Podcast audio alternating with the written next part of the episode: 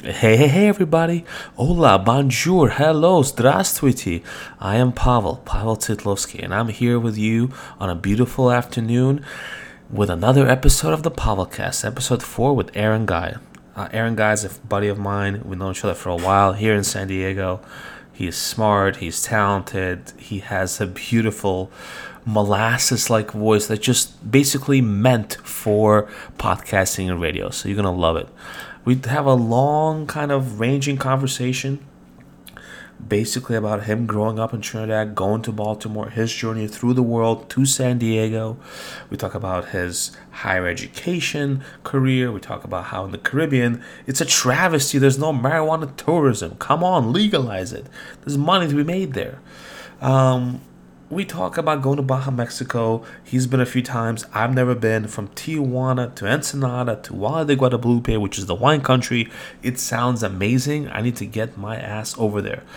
We talk about my first date off Hinge, how Aaron quit Instagram. Hey, it's a real addiction, and he shows us that it's really it's good not to do it. He, he tells us how to get off. Um, we talk about RSS readers, the old school OG way of consuming content. We use Elon Musk's beautiful teleportation, tremendous teleportation machine to go to phase two basketball court in Trinidad in the height of the 90s, you know, basketball era. A lot of fun. And one of my favorite points was Aaron talking about his grandma and this one little piece of wisdom from the from his grandma that I'll leave you with now. You know, words spoken words have power. So the things you say out loud inside your head, they all have meaning and power over you. And so be positive. Don't let two minutes, don't let something bad ruin the rest of your day. And we also obviously touch upon data and AI in the higher ed setting. It was wonderful. I loved it. Come on along, enjoy. And we're live with the podcast. Heyo. Heyo, live from La Jolla, Sunday, beautiful Sunday. Mm-hmm, mm-hmm. Uh, I'm here with my buddy Aaron. Mm-hmm. Um, how's it going? Good. We got Japanese whiskey, so it's good. It's not bad actually. not not bad at all. Yeah. Me read the bottle because I want all people to know what this is. For the episode four of the podcast, we have Nikka whiskey, pure malt. Your assessment, Nice. sir?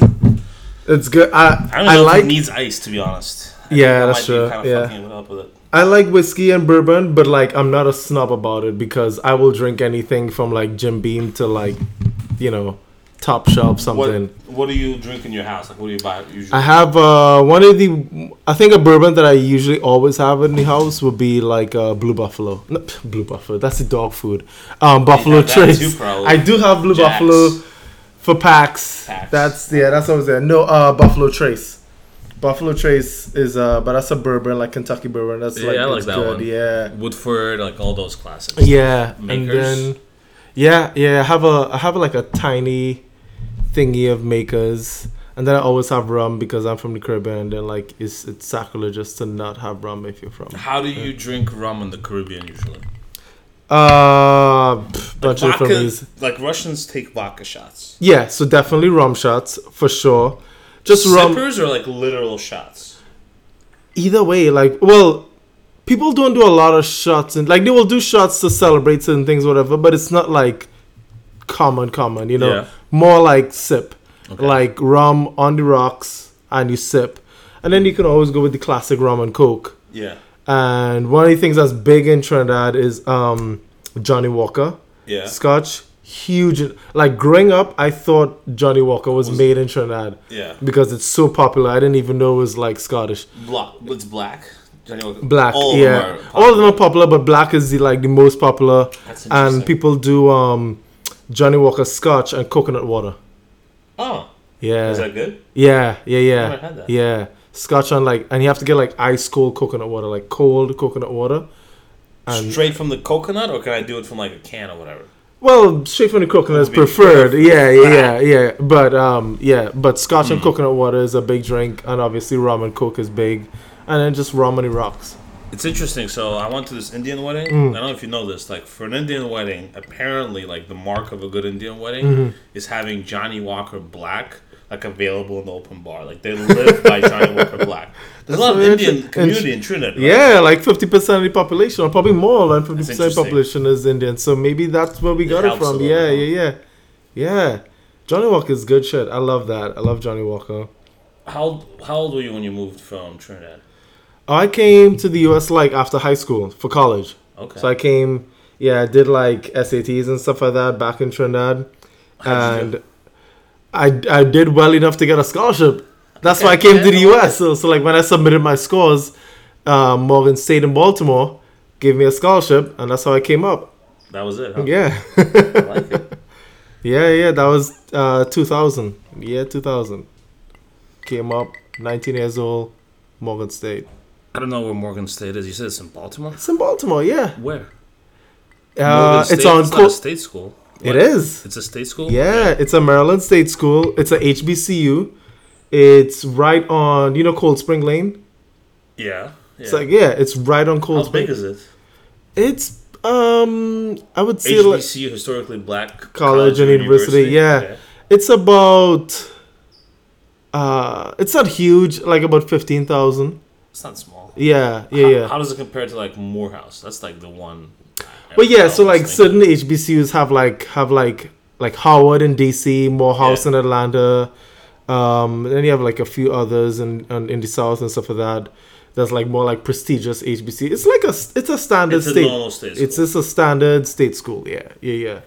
Behind, like you don't get like any of the financial aid or anything because you're not from America. correct. So you have to go. It, it takes extra special to figure out a way to pay to go to school here. That's why the scholarship helped. Like That's if why I it's didn't get a scholarship, I wasn't going to school in the U.S. Okay. Are there schools? I mean, there must be schools in Trinidad. but Yeah, how yeah, big is yeah. that? There's this big like the university. So there's the University of the West Indies, which is like the big one, and it has campuses in most of the Caribbean islands. Yeah. Actually, one of the main campuses are, is in Trinidad. Uh, but I didn't want to go to. They call it UE, UWI. Um, I don't want to go to UE. Why? I just Too close to home. yeah, I wanted to get out, man. I was like, I've been traveling since I could before I can talk. Like Yeah. my my mom used to work for what used to be what Caribbean Airlines is now. It used to be called BWIA, which was British West Indian Airlines Okay. when it was still under British colony and stuff like that. And she worked for um, BWIA for years. But while she worked there, because she worked there, we would get free flights.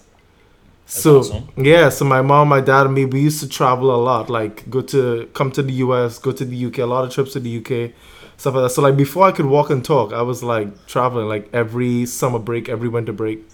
Is there something that stands out to a place where you like, you really liked it? Or oh, like, Oh yeah, well I spent a lot, spent a lot of time in London yeah. because my Your my family there. kind of like distant family. Yeah. Yeah, yeah. So we used to go there a lot, and It's then not that close, right? I mean, that's no, like it was like flight. yeah, it was like a eight nine hour flight from Trinidad. Yeah, yeah, yeah. But that was yeah. I have like a lot of. I haven't been to the UK since 1999. That was the last time I was there. But like I have a lot of childhood memories from like spending summers and winters there. in there. Mm-hmm. Mm-hmm. When you flew, I mean, you're a little bit older than me. Not much, though, I guess. Did you, do you still remember flying when people smoked on the airplanes? Oh yeah, my dad used to smoke. Just like straight up. Yeah, right yeah, up in the yeah, airplane? yeah. It's like so hard to fathom now. It Yeah. doesn't make any sense. And he's, every now and then, I, I fly on an older airplane that still has the ashtrays on the seats. It's like because he could tell it's an airplane from like the 80s or 90s, and they, they just like haven't gotten haven't changed their seats. But yeah, yeah, yeah, I remember those days, man. And then there was I I, re- I remember seeing the amount of smoking area decrease. So there was Okay. a point in time where like the smoking area was in the back of the plane, but like from what it felt like to me, and I could be just remembering this incorrectly because I was a child, Sure. but it felt like the entire back half of the fuselage was smokers, Smoking area, yeah. and then like over time they decreased it because smoking became more of a like a you know yeah, and then it, I like one of the last memories I have people smoking plane. It was just like the last three rows was the smoking area. Like Did they have like fans blowing this shit out? I don't remember, Yeah, man. but, like- Probably not. Though. I mean, Yeah. basically, if someone's smoking on the plane, the rest of the plane can yeah, smell yeah, it, right? yeah, yeah, yeah. fascinating. Back in the day, you can just light up, man. Yeah, interesting. It's good times. I mean, yeah, it's not bad. I like Being a it. child, secondhand smoke in a fucking airplane. Yeah. I mean, you're flying. You're in the Caribbean. Have you? What about just pot on the plane, just lighting up? That No, no. You can't do. You it. know what? It's, It's not so- even legal there, right? It's not. It's, It's so. so st- stu- Okay. it's so stupid. No, exactly right. It's so stupid that the Caribbean is primed to just be like a marijuana mecca of the tourism, world, right? right? You can make so much money. but like it's just you know propaganda colonialism um, uh, religion all these things traditionalism all of that just makes people the authorities against it now the young people it's it's definitely a shift so like now in trinidad there's like a young coalition and like activists and stuff like that who are trying to push the government to legalize it at least right now they're trying to push it to at least decriminalize it and okay. stuff like that so and that's that's kind of cool because that did not exist when I was a teenager, Yeah. but the teenagers and the 20 somethings now, they're pushing for that. So change is happening. We just, you know, the third world countries, third world in quotes, countries are always like 10, 20 years behind. Mm-hmm. You know what I mean? So, like, you know, the US just legalized gay marriage in 2015. Trinidad is still behind the curve, still a lot of homophobia, but there's a young, Right. group that are like they are like pushing that like I, I think last year this this um uh, a bunch of young people tried to hold like the first gay pride parade in Trinidad. Oh, shit, And I think it was like super small and it wasn't like a big deal, but you can tell like You know, five years ago, we can't even imagine throwing a parade, exactly yeah. So maybe in like 10 15 years they can get where they need to be, but it's just What's the government like? Is it like a parliament? Yeah, it's like under the British system. Well, it follows the British system. Trinidad got independence from Britain in, I should know my history. I think it's 62. Okay. Um, so we're a young country. Yeah. Like we only got independence in 62, so it's still pretty young. Um, but like with many other or almost every other, uh, whether it's Caribbean island or any other country that was ruled under colonialism, imperialism, when when the colonizers leave, there's still colony colon, colonizer mindsets Still in there. right still in there you still have people who like think they they they sort of inject the authoritative way that was were brought upon them onto their Mm. uh, people you know what i mean? So that type of thing still a lot of corruption stuff like that. So there's a lot of shit that needs to be cleaned up. It's What's your time frame? Fifty years.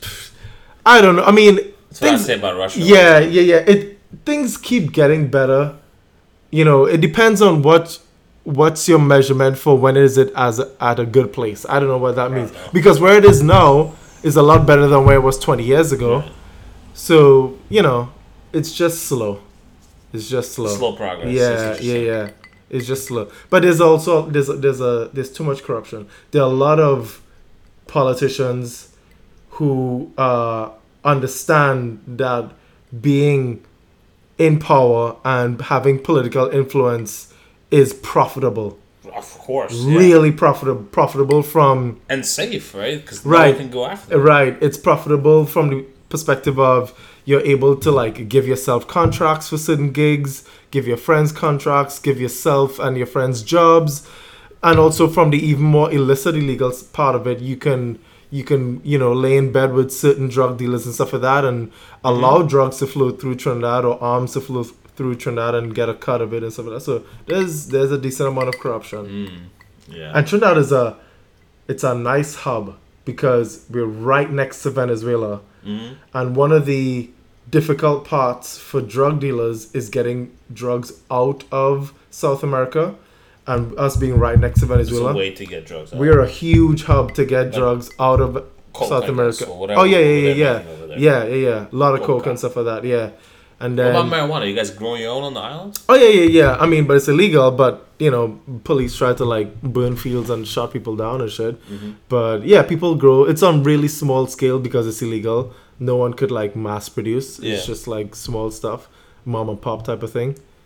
Yeah, it's a shame because especially for marijuana, like if that gets legalized or at least decriminalized, that's such a huge revenue stream. It's it's it's silly that they people in charge are so myopic that they can't see how they can turn this into a huge benefit Yeah. yeah, like Trinidad's economically is in a really good place compared to the rest of the Caribbean, and that's because we rely heavily on oil. Trinidad has Oh, it has oil deposits a lot off the sh- off the offshore. Okay. Offshore, we have a lot of offshore oil. Like we have been Wow. riding the oil wave Oh no for decades. They the oil boom happened in the late '60s, early '70s. Trinidad fell into a lot of money with the oil boom, and just been riding that oil wave, Who- man. who's developing it mostly? Um, we States, Venezuela. Um, no, no, no. We we have control of some. Um, a lot of it was controlled by um, um, BP, uh, British Yeah, oh, Petroleum, makes sense, of course. and then also um, um, uh, like Saudi Arabia, uh, Aramco has a little bit of stake in it as well. But BP probably has the biggest stake, and then we have a national um, uh, called NP National Petroleum that has a lot of it control as well. Um, but Mm. yeah, there's a lot of money in that. Interesting. Okay. And it's and I mean, talk about being myopic. We all know where fossil fuels is going, right? It's gonna kill us or we're gonna die. Right? Exactly. Like we all know that the profitability of fossil fuels is not gonna last forever. It probably has a century or so left, right? Yeah, it's not so people long. need to divert into other forms of energy. But you know, the people who have power in Trinidad, they want track minded. They're like, this is making money today, so fuck anything yeah, of else. course, I wanna- yeah. hmm How many people live in Trinidad? 1.2 million, really small. And More people live in San Diego County than oh, th- th- San Diego City. I think San Diego City is 1.3, 1.4 million. Yeah. What about is Tobago a separate? No, it's the same country. We, Trinidad, we Tobago. say yeah, we say Trinidad and we always leave Tobago out and like it, it, it Poor Tobago. yeah, yeah, it gives Tobago an inferiority complex. But the the entire name of the country is Trinidad and Is it two Tobago. different islands? Two islands, one country. Same people? Uh, there's a different Culture? subculture in Tobago. Okay. Yeah, yeah. Tobago Tobagonians don't really want to fuck with Trinidad like that. Like they they like the simplicity uh, of their lifestyle. They like that it's not industrialized, not heavily commercialized. It's very Rural? Like, what are we talking? Farming and and, simple stuff? and stuff like that. They rely heavily on tourism, a lot of hotels and stuff like that. But it's just simpler. Okay. And Trinidad is very commercialized, very industrialized, and um, Like, there's skyscrapers, skyscrapers in Trinidad. There's no skyscrapers. Right, yeah, okay. yeah. That's cool. Mm. But yeah, Tobagoans always griping that Trinidadians are kind of like cramping their style. Who, like, who's in, I guess, Trinidad? Where's the seat of power?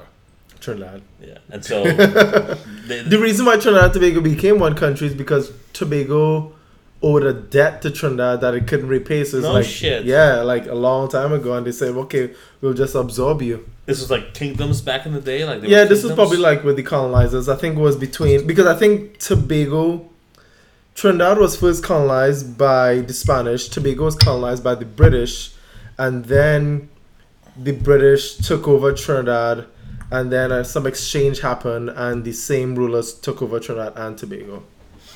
Do you so okay? This is gonna be sound really weird.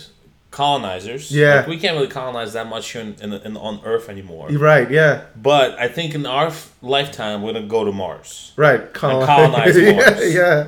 Do you? And as far as we know, there's no people there, right? Or Right. beings that are Right. alive. Right. Right. Anything sentient. Yeah. What's like? What is? What's your thought? I, I get a sense that you know you don't love the whole colonizing thing. At least no, the way no, it happened back right? Yeah. I think it depends on what is on Mars, right? Like if if there are no sentient beings on Mars, I wouldn't consider us going to Mars As and like colonization. yeah, colonization. No, we can exploit the fuck out whatever resources that are there. Right. So we can exploit resources and stuff like that. But I think colonization also has to do with like control and like of the people. yeah, yeah, that type of thing. But if if there's a sentient being or group of sentient species or whatever on Mars and we take their shit over, Yeah, like that's you're not cool no, against that. yeah, like that ain't cool. No, no, no. But I mean, as far as I know, they're not there. But you never know, right? You It never know, hiding. right? It No could one- be hiding. It yeah. could be advanced. We don't know shit. or we could just not able. We don't have the technology to see. Yeah, that's interesting. Um, all right, so you are you 18, 19, and you moved to Baltimore now, right? Yeah, What did you study in school? uh, IT. Straight up. Yeah, yeah, information systems. I really wanted to. I I had a pipe dream of doing like graphic arts, Okay. like being like a graphic artist and stuff like that. But that program wasn't. It wasn't robust, and I don't think it was accredited Okay. at Morgan State. So like, I just did information systems IT, which was fine because I love computers as well. Yeah. Like, um, so yeah, I did. I did that, and But now you was- just like I I guess I didn't know you. I mean, you must have told me before, but I forgot. But now you do like academia stuff. yeah, Nothing to do with IT. no, How did that happen? I, I fell into that. So I did IT for my undergrad, and then I did.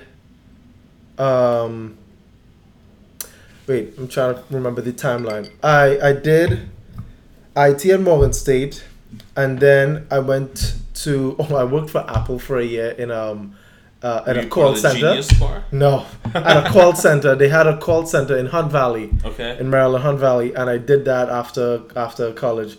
It was How like was that? it was one of the fucking worst jobs. Yeah. What did you have to do? Just answer phone and listen to people bitch about their iPod. And then say what? Like I'm gonna Like try to help them over the phone to fix their fucking iPod and to So fix just iTunes. directions you could follow. Yeah, it's and- like yeah, yeah. It's just it was it was awful. Because you had an IT degree, I guess. yeah, it was just yeah, it was just awful. Uh, so I did that, but then I only did that for like about ten months or so. While I was doing that, I applied to grad school, and then I did then I started grad school at Towson, Okay. and I did um, um studying grad? uh, IT again, a master's in IT, and then uh, in my second year, uh, yeah, bef- right right when I started my second year of the master's program, I took um, a graduate assistant position at a department at Towson. Back then, the department was called EEOL, Extended Education and Online Learning, Okay. and that was my first foray into higher ed administration. Okay. So I started working for them, and because they needed a grad assistant, because they used to run some computer classes, and um, This is like free work study money. Like, yeah, that's what it is, is grad assistant. You know, so you could work as a grad assistant, you could work twenty hours a week. Um, they pay you tuition, your, your tuition or a portion of your tuition, and you get a little stipend. So it's like they get twenty hours later labor, you get you know your tuition paid for with some a little It's stipend. easy, right? Um, yeah, it's relatively easy. So like, I just became like the department's tech support slash yeah that type of thing, and but it was fun. It was cool. And when I gradu when yeah when I graduated from the the master's program, the department hired me on full time. So like they kept me on full time, and then Because um, you developed relationships and they liked you. yeah, yeah, yeah, pretty much, yeah, yeah, yeah. And then and they were expanding their like program portfolio and stuff like that. So like my duties started to shift from just regular IT shit to more manage these programs or help manage these programs, I should say, type of thing. And What's an example of a program? oh, like the programs that they were offering. So like they would offer like like computers, different type of like computer certification programs, or they would O- offer like online or whatever. yeah, or face to face, or like they What's would offer extended like learning mean?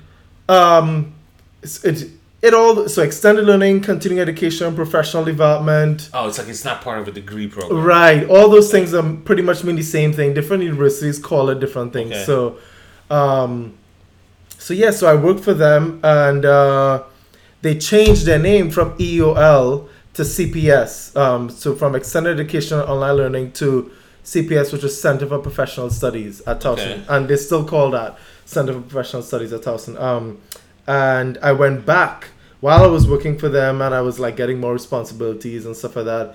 I went back to school because I was going to do a doctorate in computer science. Yeah. And I did one year of the doctorate program, and I realized that this shit is not for me. Like I can't stand Yeah. like digging into code anymore. I can't We stand. talked about it. yeah, I don't want to do any of that shit anymore. So I did the one year of the doctorate. Realized that shit is what wasn't for me, but I knew I still wanted to like do more in educate in my education. So like it's, uh, I switched and I did an MBA program instead. Okay. So then I did my MBA. I was still working for C um, they pay for it? Yeah.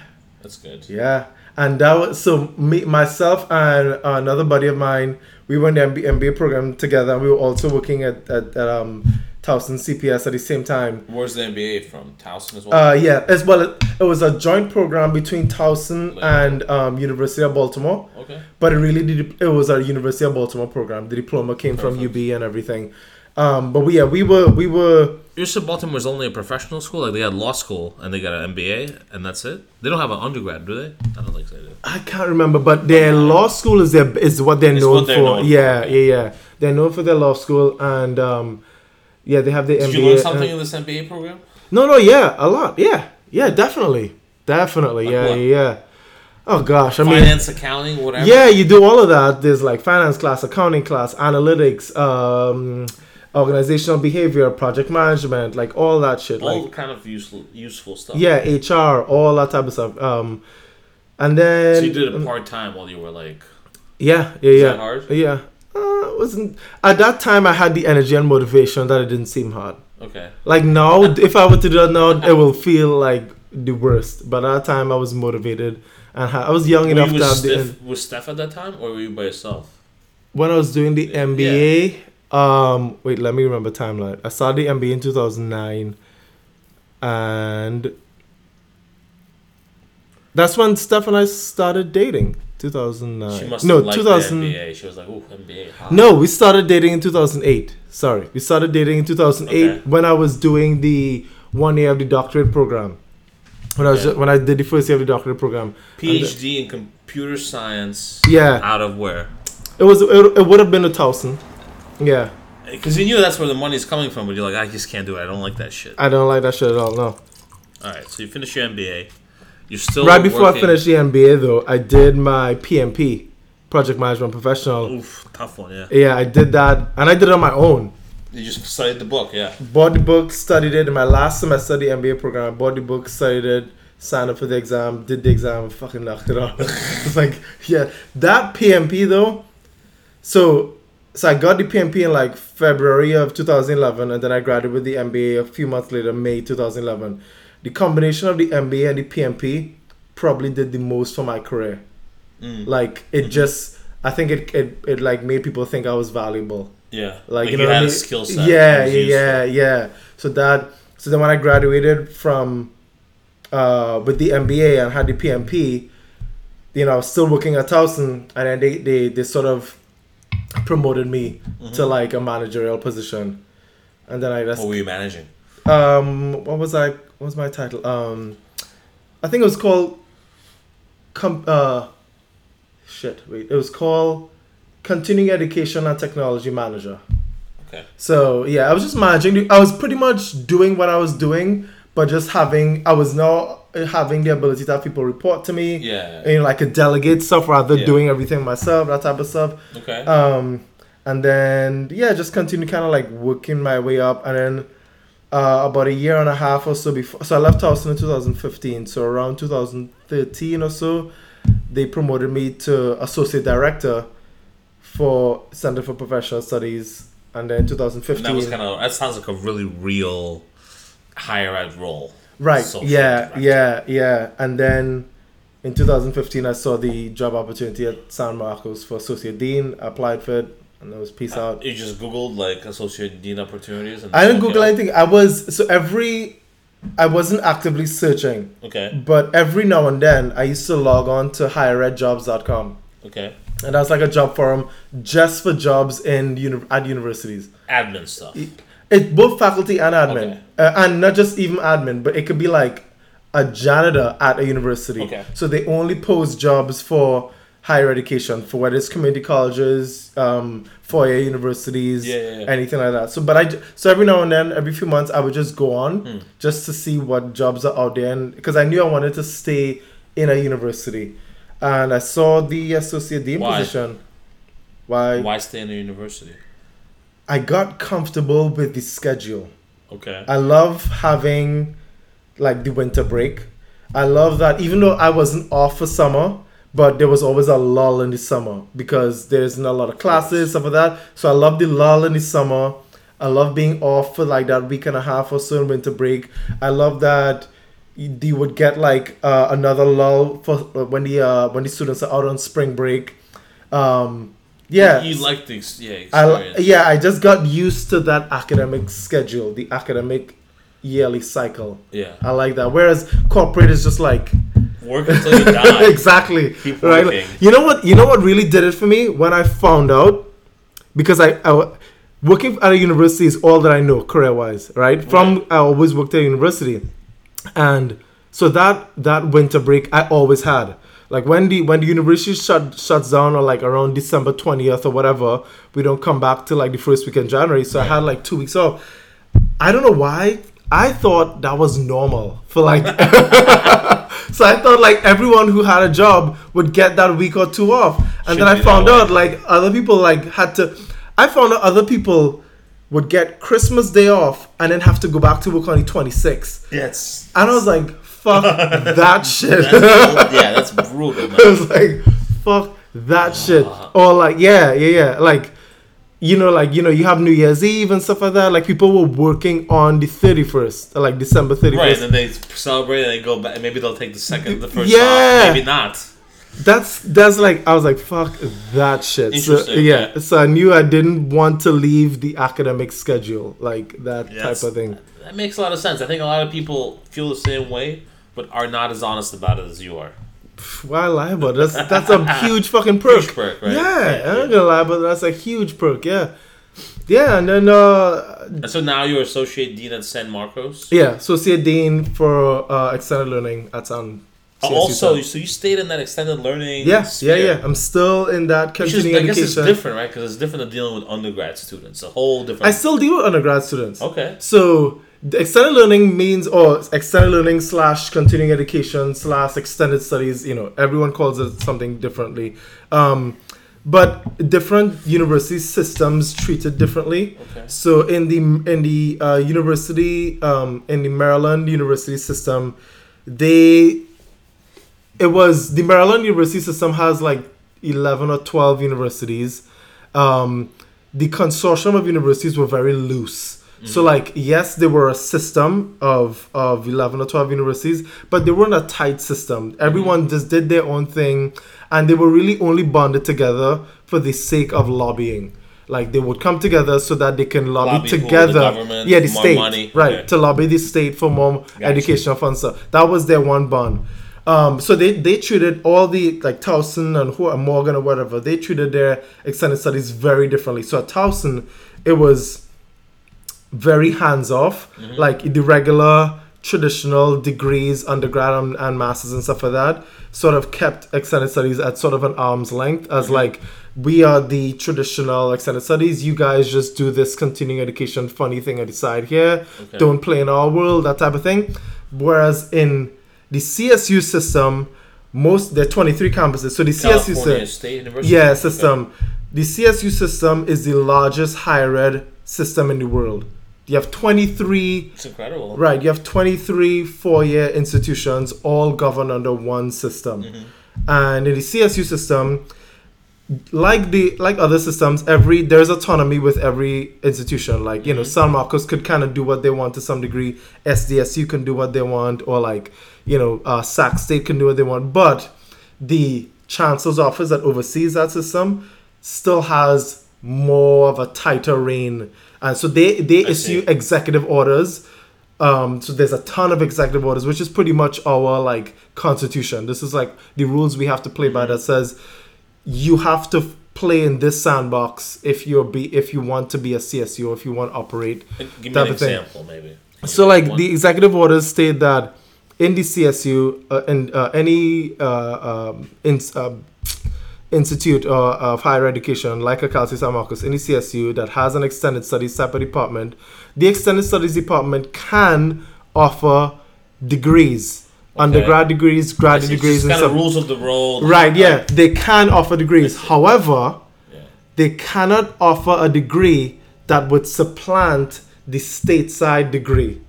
Let me unpack that. Yeah, please. I don't understand what that means. Yeah. So in the CSU system, like in any other system, any other state school system, the state gives the school or the system money, and then the system divides that money between the 23 campuses, and the 23 campuses uses that money to offer degrees and stuff like that so students could come.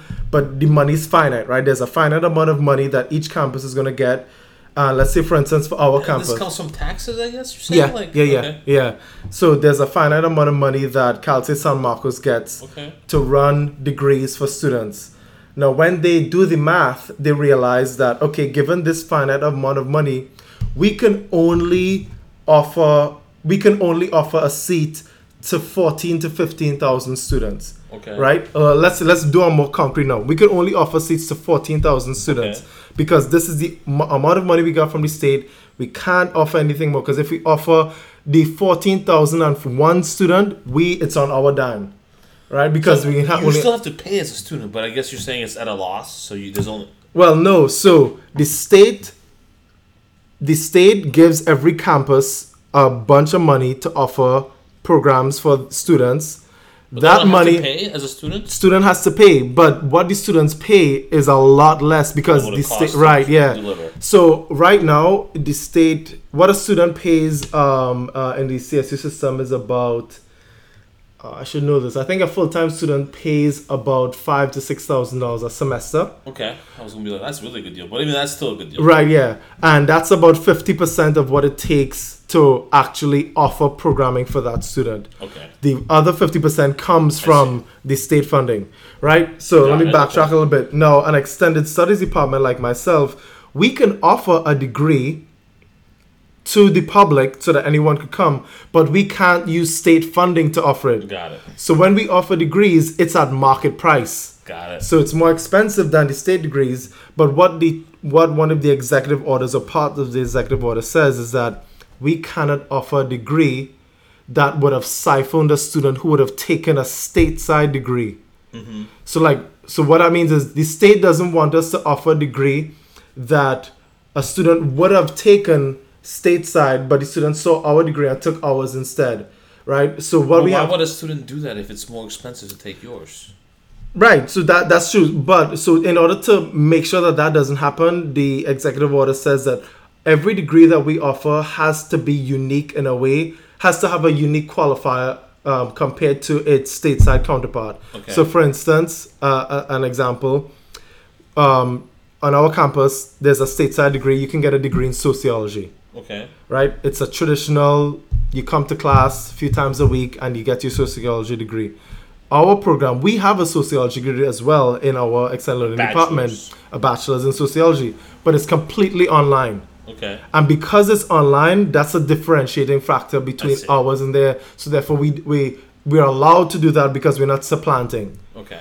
Um, so we have a bunch of degrees that we offer, both undergrad and masters, but there is a differentiating factor between our version of it versus what the state version of it is, so that it's, we're not supplanting. Are the teachers the same mostly? It's all the same faculty. None, nothing else. Nothing else is different. The faculty are the same faculty that are uh, that are hired by the academic departments. We work with the departments to get faculty to teach our everything. The only thing that's different is the funding. So on a stateside degree, the student pays a lot less. Um, but in our degree, the student pays more. But we have a lot of perks as to why it's beneficial to pay more. On the stateside degree, I don't know if you remember. Did you go to college in the U.S.? You went Yeah. to college. in. I don't know if you remember, like when you were going to college, when you had to sign up I for went to an. Ivy League college. Nice. Where did, where did you go to? Columbia. Nice. Yeah, yeah, so Do you remember? I don't know if Columbia had like this, but like when you had to sign up for classes for like let's say the spring semester, Mm-hmm. right? You know which classes you want to take, Right. but you would have to go and sign up. And then do you ever had like situations where you go to sign up and like You had a no, you got like a number. Like you basically had a time to pick, and Yeah. you could not always get the class you want. Right. So that's a huge disadvantage with stateside programs, right? A lot of students don't get the classes they want or need because it fills up and stuff. Ah. In our programs, we guarantee seats for every student because we cohort students. Okay. So when a when what does a mean? so students uh, in a stateside program and a, any other university program, you come into the university, let's say in the fall, and they give you sort of a roadmap as to the courses that they, you're expected to take every semester to graduate on time. Yeah. But you don't have to follow that roadmap, right? You can kind of do your own thing. In our program, you get a roadmap, but you you're stuck with it. Okay. So we tell you these are the three or four courses you're going to take this fall. You pass these courses, then these are the courses you're going to take in the spring. Yeah. You pass these courses, then these are the courses you're going to take in the summer. Yeah. And it's a You're very guaranteed you're guaranteed seats, and it's a very prescribed roadmap. But what it does is, one, guaranteed seats. Two, our students graduate. Um, uh, has a we have a graduation rate on time way higher than Right. stateside students. So our 97% of our students actually finish their junior and senior year in two years.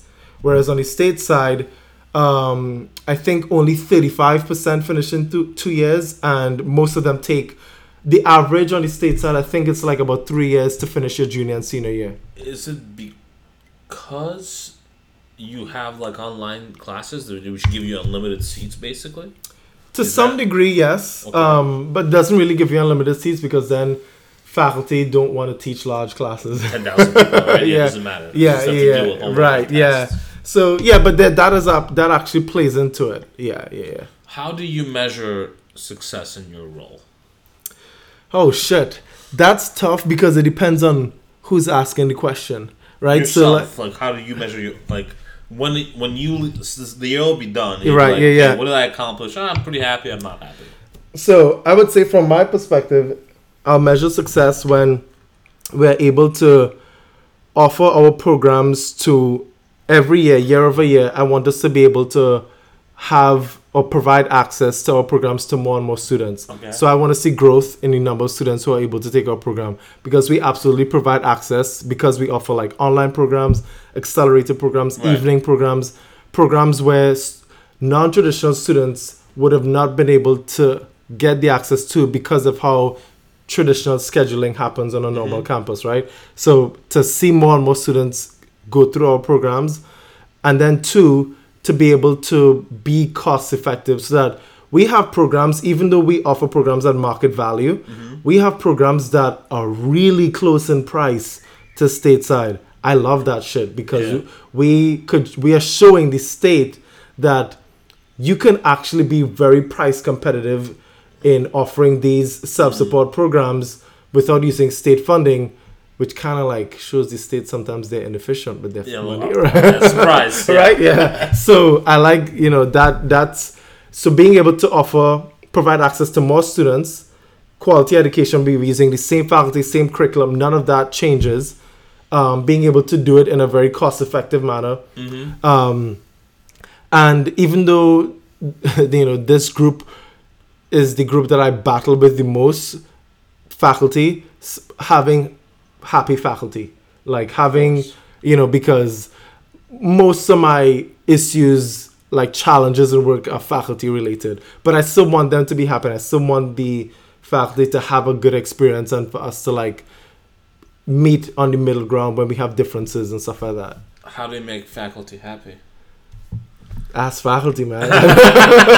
You're not the no, whisperer? they, they, no, they every Like, everyone who do you have to work with on, on a regular basis? Like the chairs of departments of stuff. all of the above. I have to work with deans, associate deans, department chairs. Um, not so much students. I have a um the assistant dean who's also the director of student services. She works with students. She and her team works with the students more directly. Usually, if a student issue comes to me, it's because it's got escalated. yeah. Uh, like, but most stuff I don't have to work with too much. Um, What's your current title? associate dean Oh, does it off something? of extended learning. Okay. Associate dean of extended learning. Yeah. Who is there a dean of extended learning? Yeah, yeah, yeah. So Is there's there a, s- executive dean or No. the dean is the top? so yeah, the dean, so in the, the university structures, you have the president of the university, and then you have the provost, and then you have deans, and all the deans report to the provost, and then they have associate deans who report to the deans. Provost is like the CEO and the or like is he's an executive kind of guy? Yeah, provost The is president just is the figurehead or provost no, is the figurehead? provost. The, I think the term provost is just an old school academia term. Yeah. It's the old school academia term of of CEO, right? Of the person.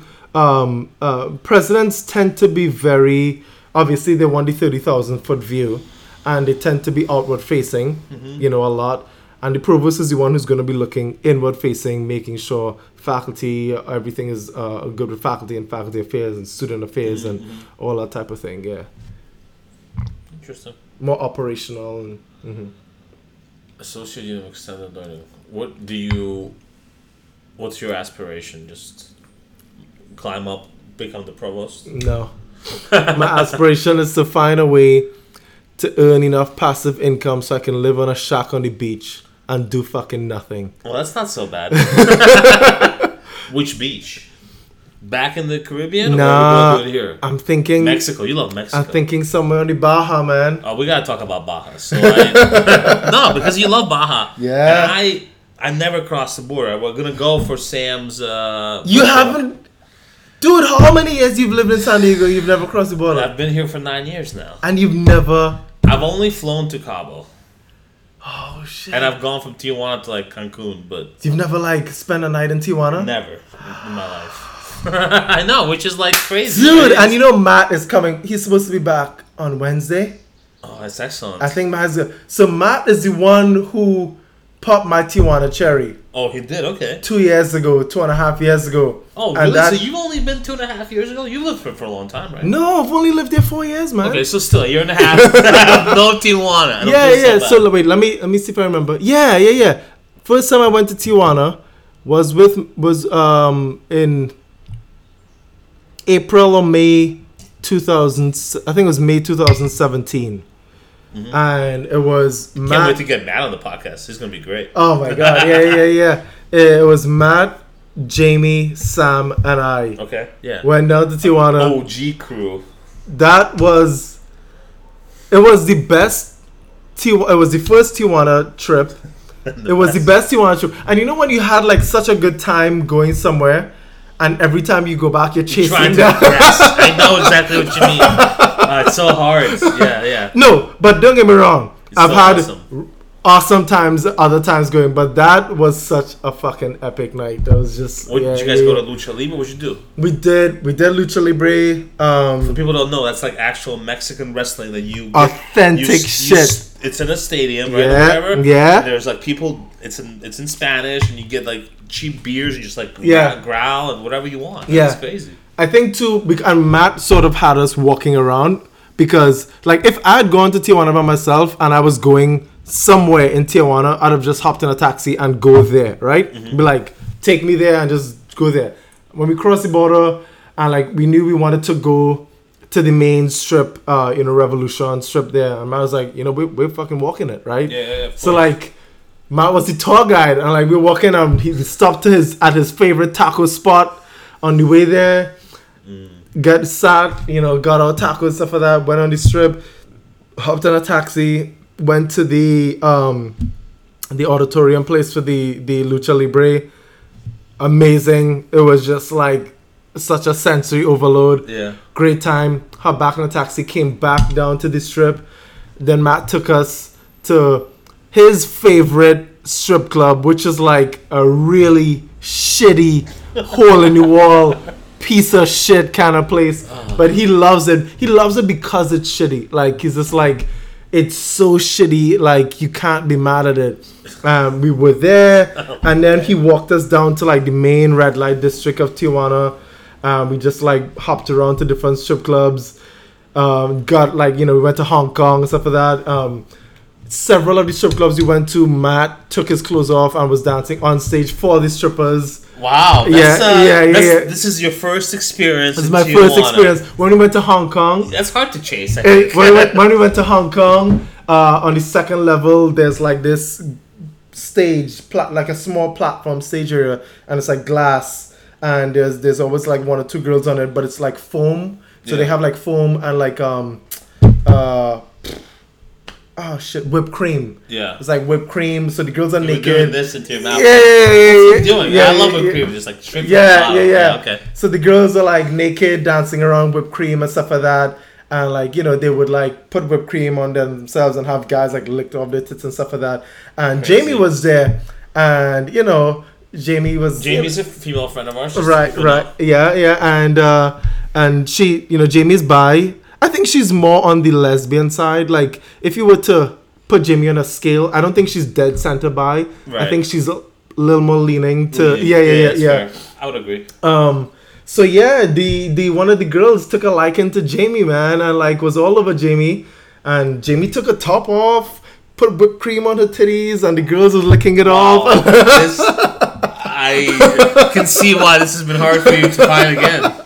and uh, and then we and the night didn't end there. We continued on, and we were going to different strip clubs. It was just like a What time did you get home? Or what time did you go across the border? Or did you stay for the night? No, we then we came back. So we we went. You walked across?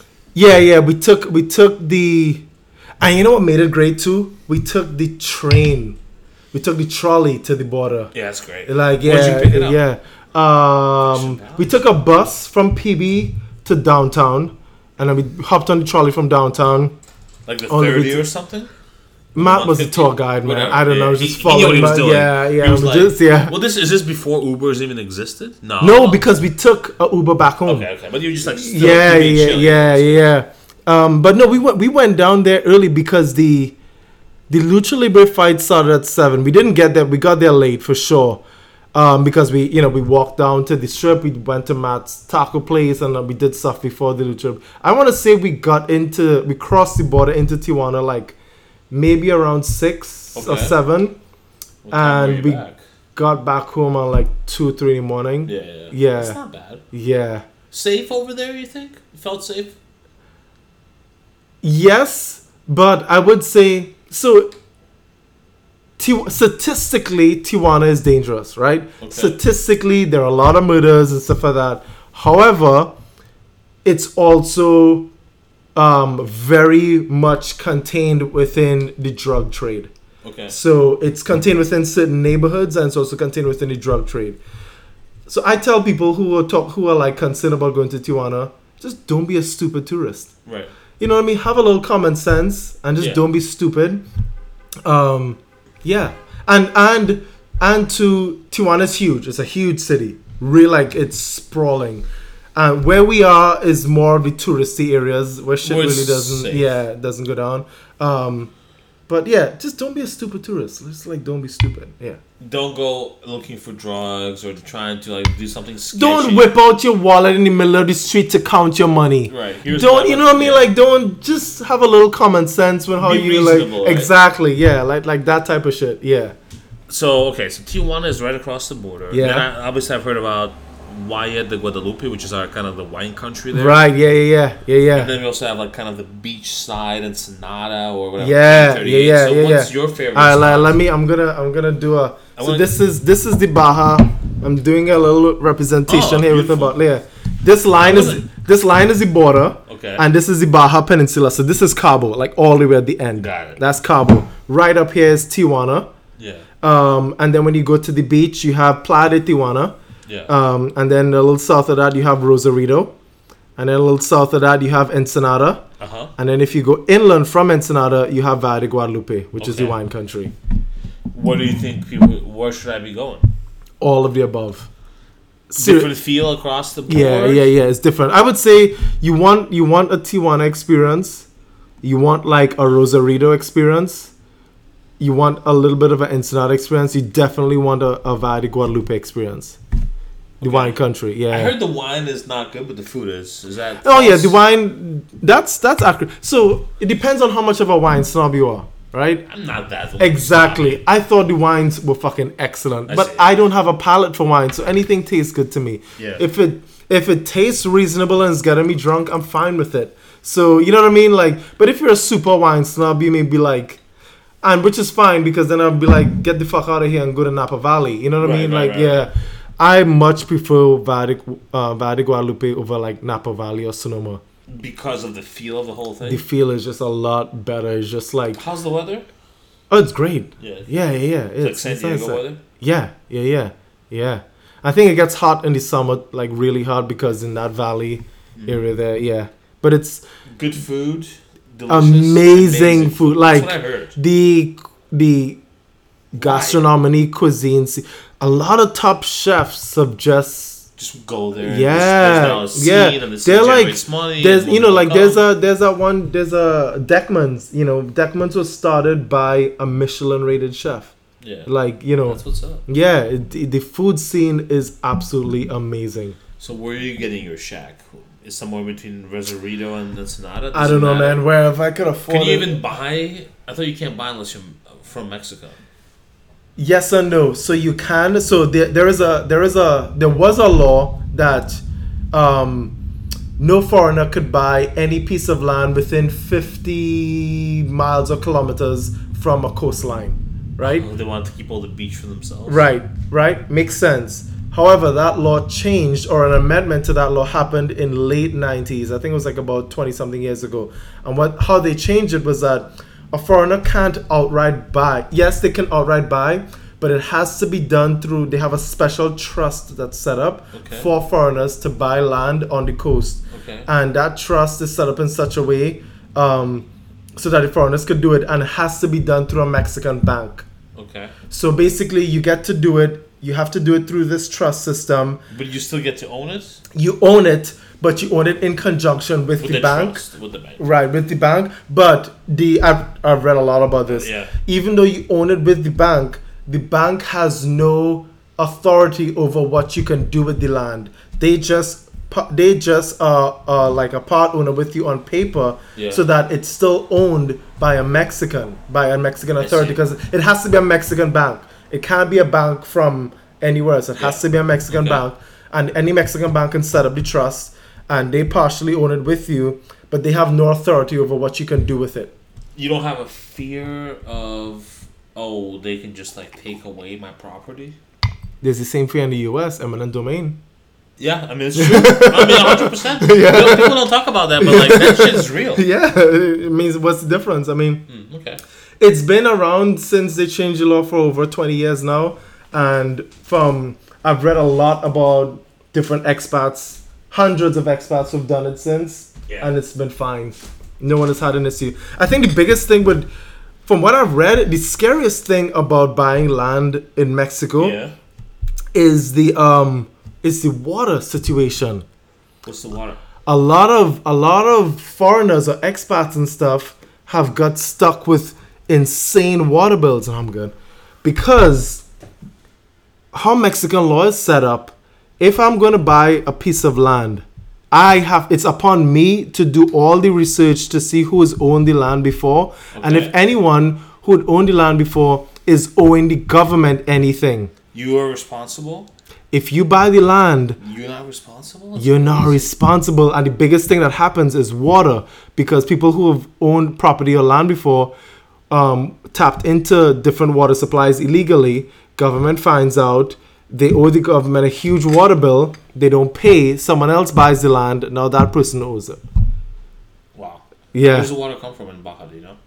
i have no idea. Is it mountains? I mean, you don't know. i have no Oh, idea yeah yeah but I, i've heard like people have been like How gotten much? stuck How much with is a place on the beach? Oh, it's it's it depends on where you are. Um, there's some there's some places that could be pricey. Um, some are cheaper than others. Give Um, me a range. Are we talking like fifty to a million? Like, So you- that's a big range, actually. no, that is a accurate range because you can you can get you can find million dollar properties, um, like in Cabo or in Todos Santos or um, even Ensenada and stuff like that. Really nice. Um, or you can get a piece of land for fifty thousand dollars beachfront, beachfront property. But it's gonna be like there's not gonna be Nothing anywhere- there. right? There's gonna be no one around. It may have a few other houses, but no real commerce around. That's the kind of shit I want.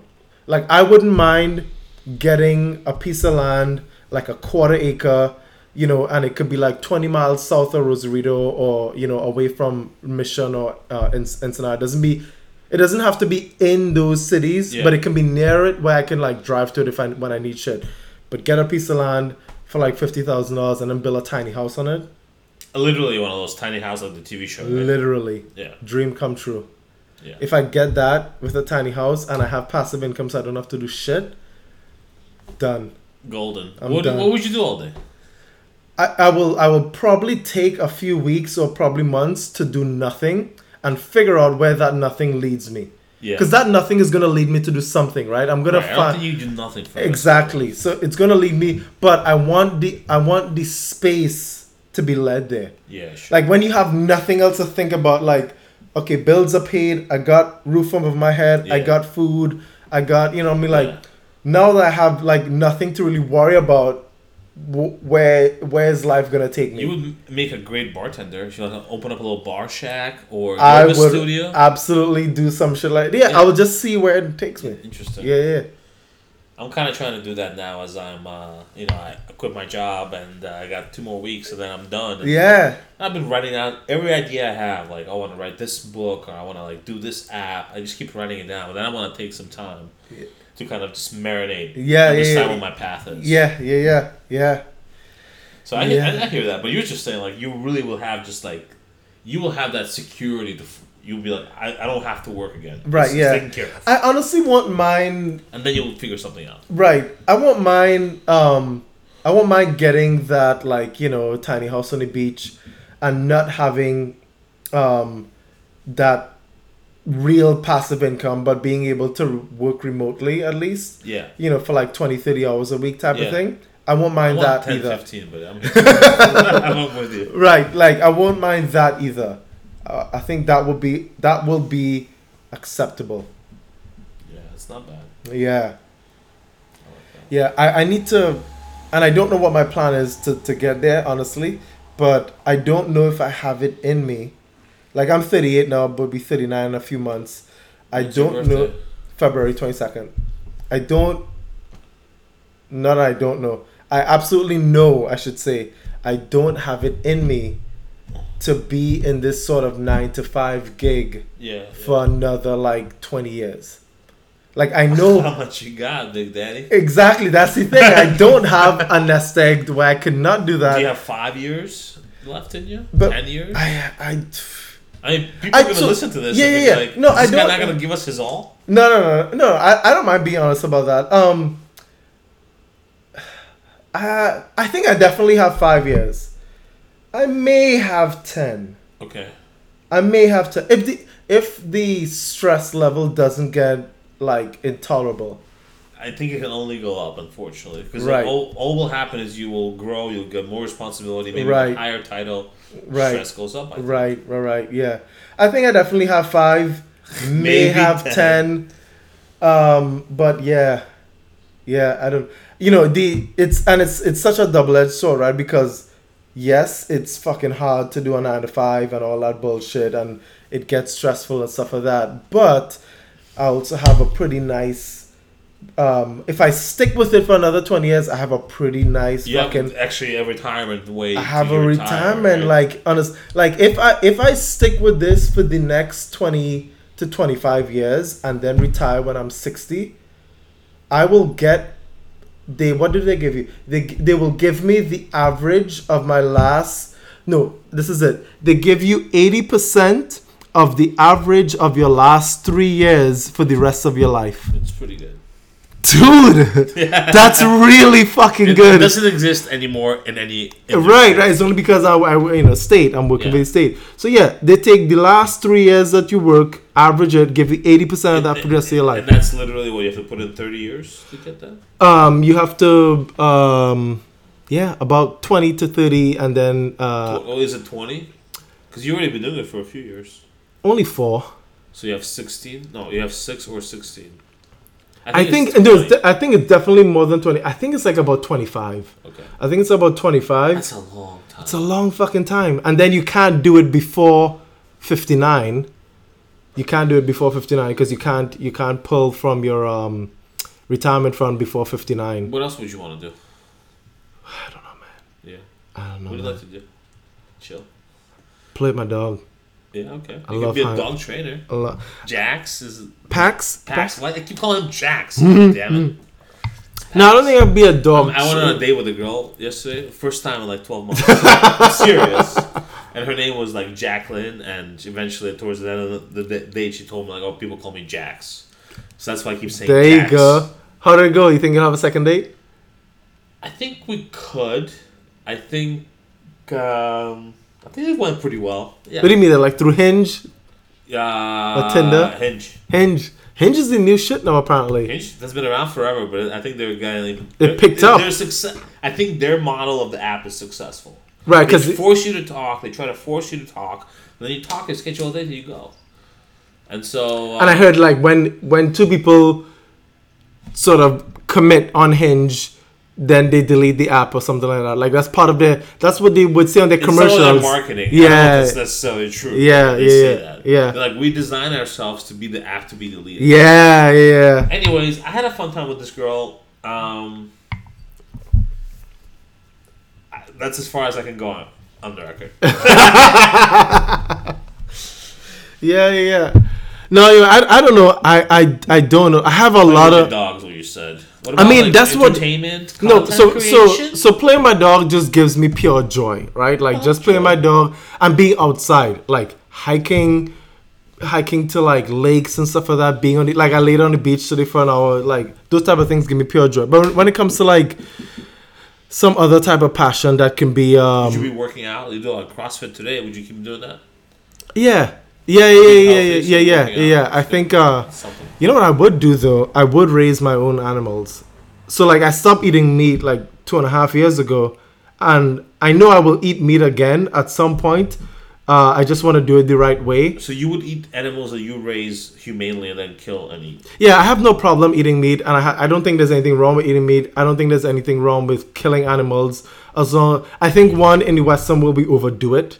Like Yeah, okay. the amount of meat that Westerners eat on a you know daily, weekly basis is just too much. Like we Yeah. don't we don't need that much. I think, and that that overconsumption has led to this huge industrial meat complex Oh, where yeah. that is like now fucking up the environment. So like if collectively we all say, you know what, yes, meat is great, but let's scale back the amount of meat that we eat, then the industrial complex will be forced to scale back as well.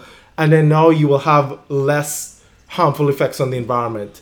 Is that so? Are we talking like cows farting? Like, what's the s- Yeah. situation here? Yeah, the methane, also the cows pooping, also the pigs. at such scale that it's Yeah. it literally affecting the environment. Yeah, it is. So like we've never had this many animals that we that we I mean I guess we never before recently we've never like domesticatedly farmed them or whatever, right? Right. The other big part of it too is that is the amount of uh, land resources we use to make food to feed animals. It's an insane amount of land resources, and if you were to use that same amount of land resources to just make food to feed humans, direct food to human rather food to animal to human, you would use a lot less of those resources. Okay. And what happens when you lose use less? Oh, y- the earth can replenish itself. So one of the things we overfarm. okay. So the like that's why like uh I see. like a big part of why the Amazon was burning down past few weeks is from overfarm because they have to keep moving and clearing out space so that they can grow. The reason why they were trying to clear out space is literally to grow crops for animals to eat. Because after animals cleared out a certain space, they okay. can't. You can only use that space a certain amount of time before the soil isn't fertile enough to Right. grow. So you have to move on. So it's gotten to a point now they have to move into the Amazon. So they're burning space down. Yeah. So basically, you are vegetarian or pescatarian now because of this impact to the environment. Yeah. And if you could raise your own chickens in a sustainable way, you Mm-hmm. have no problem with doing that. Absolutely. Did you guys have like animals in Trinidad when you grew up? Like, Oh yeah, yeah, yeah, what yeah. you guys yeah. have? Chickens. Chicken, Anything else? pork, everything. Yeah, pigs over there. Yeah, yeah. Okay. Pigs, cows, everything. You had some on your own land. Oh, me? No, no, no. Actually, my grandfather did. Um, I- we I had some chickens growing up for a short time. Uh, my grandfather, my mom's side, he he had uh, chickens, turkeys, pigs, Okay, wow. and um, Was that a big deal when like a pig would be killed and cooked? Not really because he would do it like All the time. yeah. Like it here's was- some bacon from the morning. Well, yeah, no, it was he that that's what he did. He his his jobs like what he does as his entire adult life was drive a taxi Yeah. and raise animals to kill and sell. Wow. Okay. Yeah. So he would he would raise turkey chickens, turkeys. Dad. My mom's dad. Yeah, Your he would raise chickens. Uh, Andrew. Yeah. Yeah, he raised chickens, turkeys, and pigs, and he would kill Was he them. good at them? Oh yeah, I he made me kill my first chicken. No shit. I was How? probably like about nine or ten years old, and he was like, "Okay, I think you're old enough to kill a chicken now." And he took one of the chickens out of the coop, and he held it down by the neck, and he gave me a machete, and he was like, "Cut the neck off," Wow. and I fucking chopped it, Wow. and then it wiggled around, and he held it, and we drained blood and plucked it, got it. Soup is made. I mean, yeah, that's how the world works. Right? Exactly. I and I also believe, um, I, I also believe, and this may be a little bit of an idealistic, and I and I get that is very idealistic, but I still believe it. If you're not, you shouldn't eat meat you're not willing to kill, You shouldn't eat meat, you know. Yeah, I mean, I hear that. right? Like If I'm not willing to slice that chicken neck off, I Right. shouldn't be eating that chicken.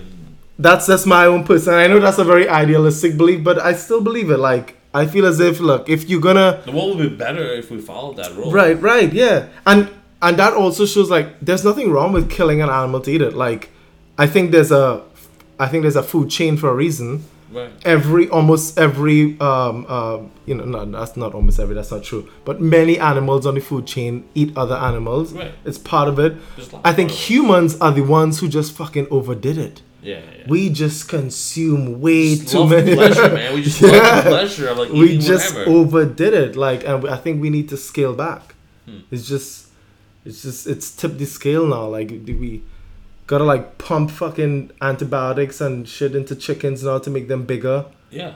They do it though. This yeah Is not a s- this yeah. is real yeah so that because people don't time. want you know people want a meaty breast meat and meaty thigh meat and stuff like that Right. and it's hard to grow that naturally so you fucking you know you inject the chicken and Yeah, I mean, I think something to not be forgotten here is we the religion of America is the mighty dollar. absolutely It's it's it's Yeah. all about the money. yeah And if you ever want, if you don't know how to answer a question, you're having trouble.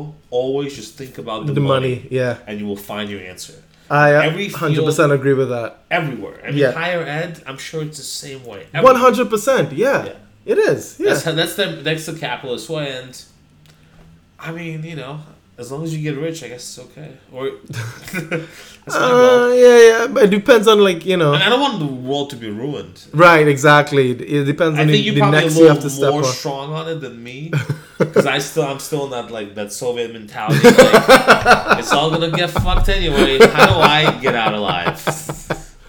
But I I, I, yeah, I But I'm kind of like that. That is all gonna get fucked anyway. How do I get alive? But I want to get out in a self-sustaining way. yeah, So yeah. I, my goal to be on a shack on the beach. Me too. My goal to be on a Yes. shack on the beach is my.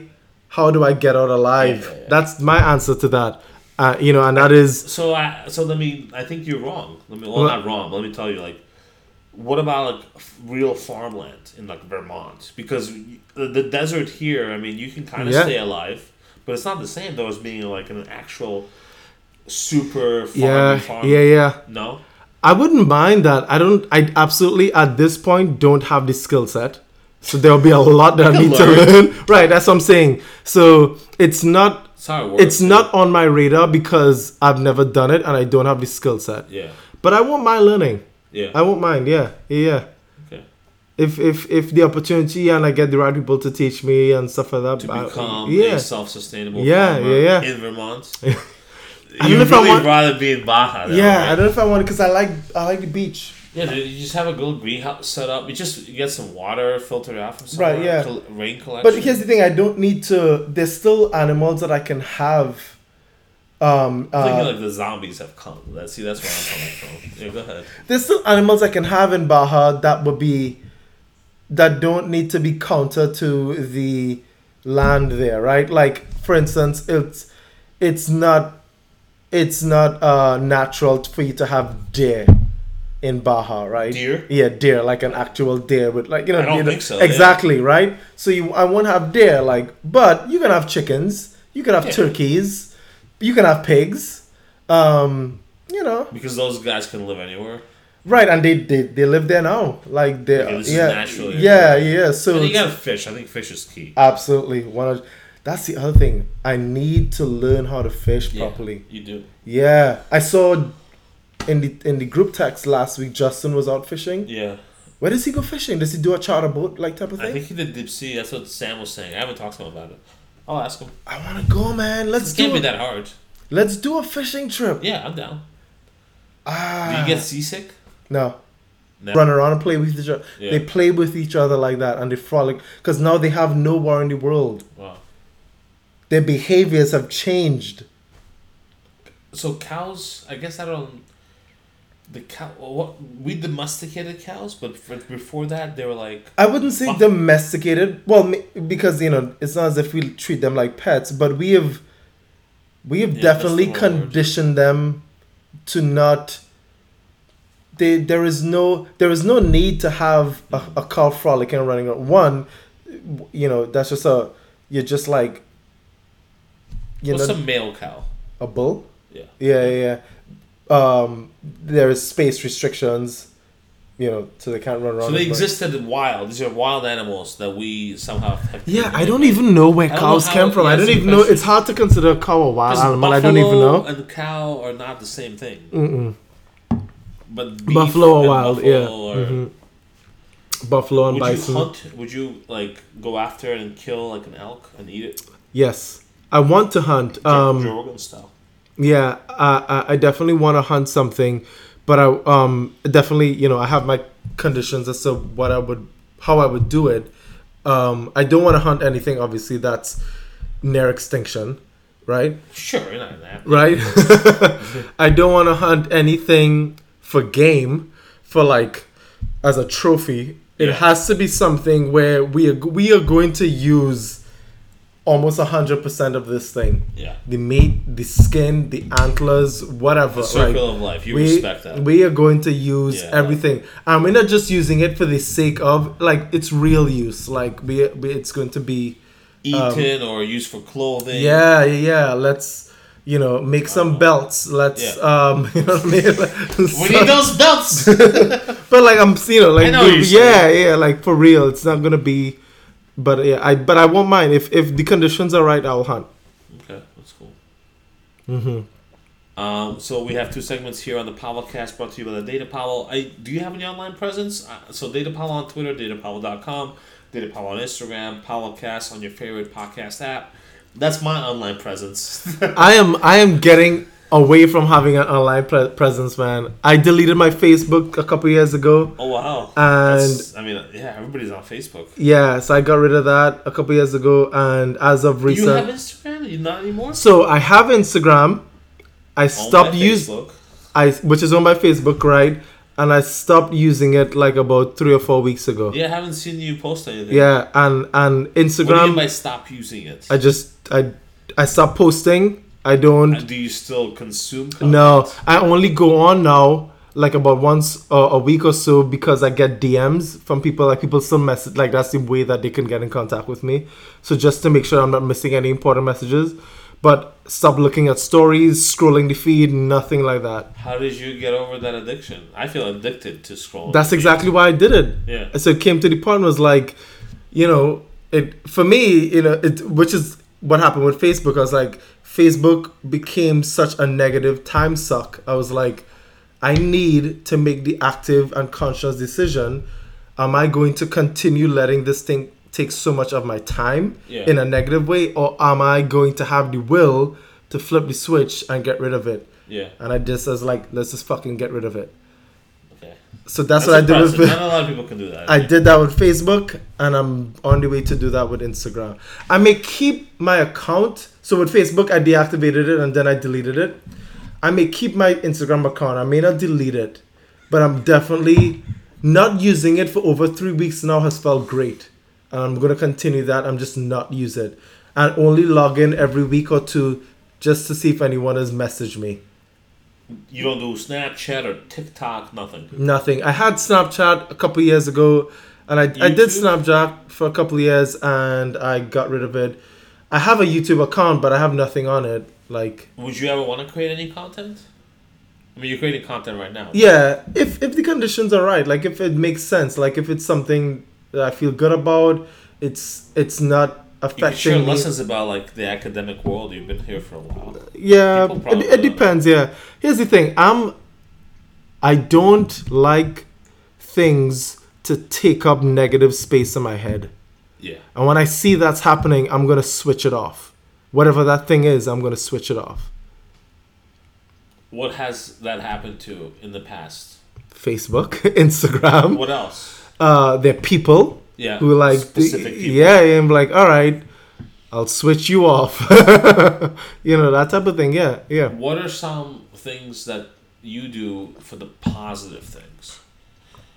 I mean, sure, positive people, sure. But what about like some? Are there like I don't know? Do you like people would say maybe reading books a lot, right? It's a Yeah, positive space thing, maybe or whatever in your brain. I'm tr- I'm horrible at reading. Like I'm horrible at reading books. I don't read a lot of books. I'm trying to read.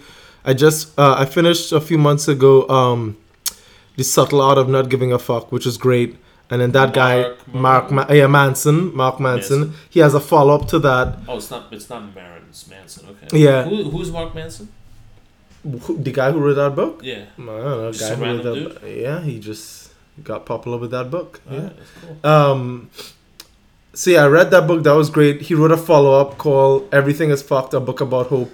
I just started that, but I'm a when it comes to books, I'm a slow reader. Like Yeah. I would read a chapter every one or two weeks, so it will take me months. So if you're talking about a book that has like 15 chapters, it will it will take me like six months to read it because Yeah, I just okay. I just read slowly. Like you know, some people could get through a book in a weekend. Yeah, yeah. It's not me. Well, I'm sure it's not the speed. It's like so. Here's the thing. Like I, I was I listened to this guy called Naval Ravikant at Naval on Twitter. Look him up. This guy's like he's got he's gotten rich from startups, and he's like an Indian dude. Mm-hmm. They call him like the angel investor philosopher, and I find his like uh, content and whatever he writes and tweets pretty pretty spot on and fascinating. Um, and so he says he has like about a hundred books on his iPad or whatever, and he doesn't feel like he has to like read a book.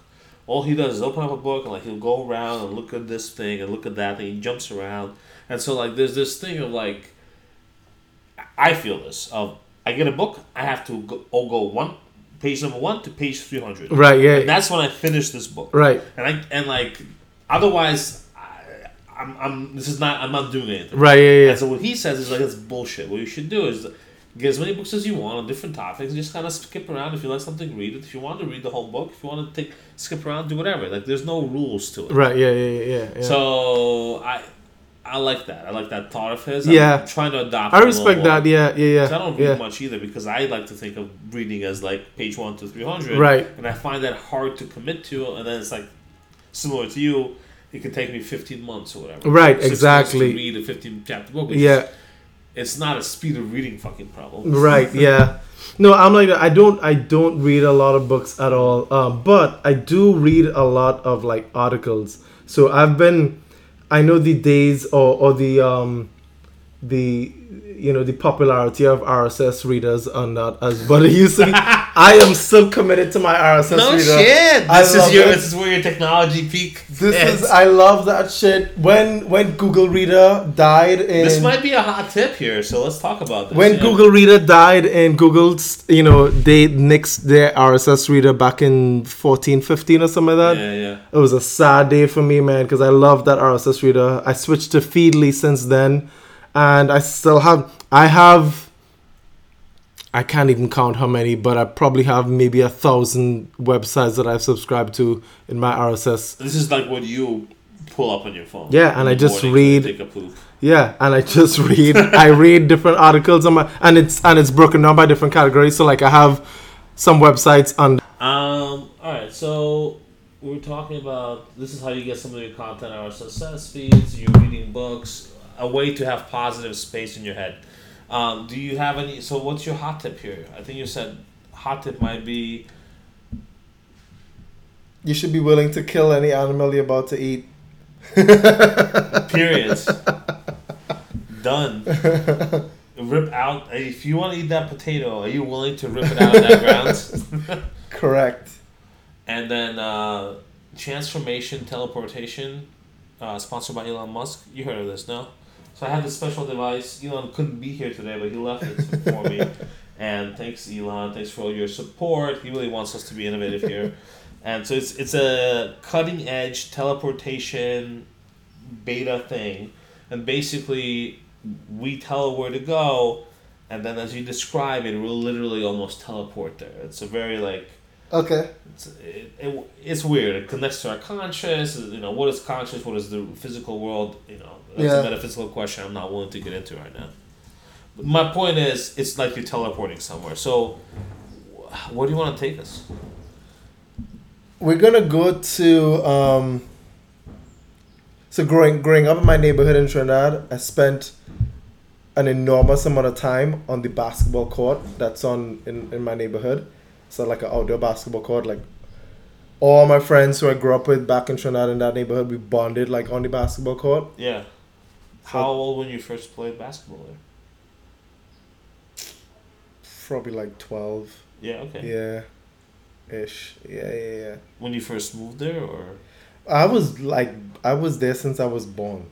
it just at some point you decided to just kind of check out this thing that you must have walked by all the time. No? Yeah, I can't remember when the when when I yeah got to the basketball court. I think it was probably around the age where my like you know my parents would be like you can you can venture outside the house on your own now Yeah. Yeah. type okay. of thing. So yeah, so you just walk down the street to the basketball court, and uh, yeah, Boop, boop.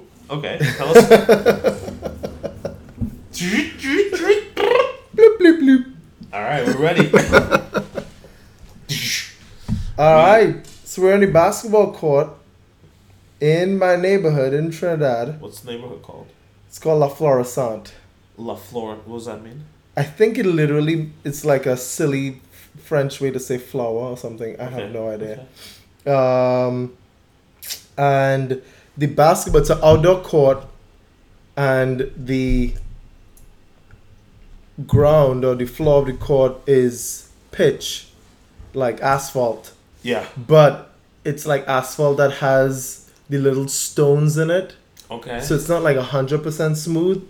So it's it's very unforgiving if you fall on it. oh yeah. Very unforgiving, very hard. So because of that, it eats up basketballs. Like the leather gets chewed up Yeah. on the basketball pretty easily. Shoes, your shoes don't last long, but we just we loved it. We spent a lot of time, and the court, the basketball court, was pretty much right on the edge of a little cliff to a river. yeah. So literally, there have been numerous times we were playing ball, and the ball goes off the court down into the river, and someone has to run and run down into the river and get the ball before it goes downstream, and we lose it forever. And yeah, we would. And that's a big deal. You can't lose a ball that time. Are you kidding me? no, we don't have money to get another ball. what Shit is expensive. Yeah. Fucking broke teenagers in a third world country. There's no like. There was no cage. All you had is a hoop, two Oh, hoops. Two hoops. But now there is a cage that got that got put in. Like by the time all my friends were like adults and moved out. But when we were there, there was no cage and there were no lights. So now it's fenced around and there are lights so you can play into the night. Back Wow. then, we played till the last light of sunset, and when the sun went down, Right. we couldn't play anymore. Um, and uh, yeah, we spent a lot of time just not just playing, but just like just a lot of adolescent bullshit, like on that court. on that court, like guys talking shit to each other, guys fighting, talking about girls. yeah. We used to have, um, Was it a guy zone? There was no girls around. yeah, it's pretty much there were girls in the neighborhood, but they never used to come and hang out on the court. It was pretty much just all the guys. Yeah. Um, we used to even have like sleepovers on the basketball court. We'd be like, we just gonna like, you know, How far away from the house was it for you? it was probably like a 10 minute walk from my house. Um, we used to cook on the basketball court sometimes. So, like, sometimes you'd be like, all right, everyone bring something to throw into a pot to make a soup. So, we would play basketball Amazing. until the sun goes down and we can't see anything else.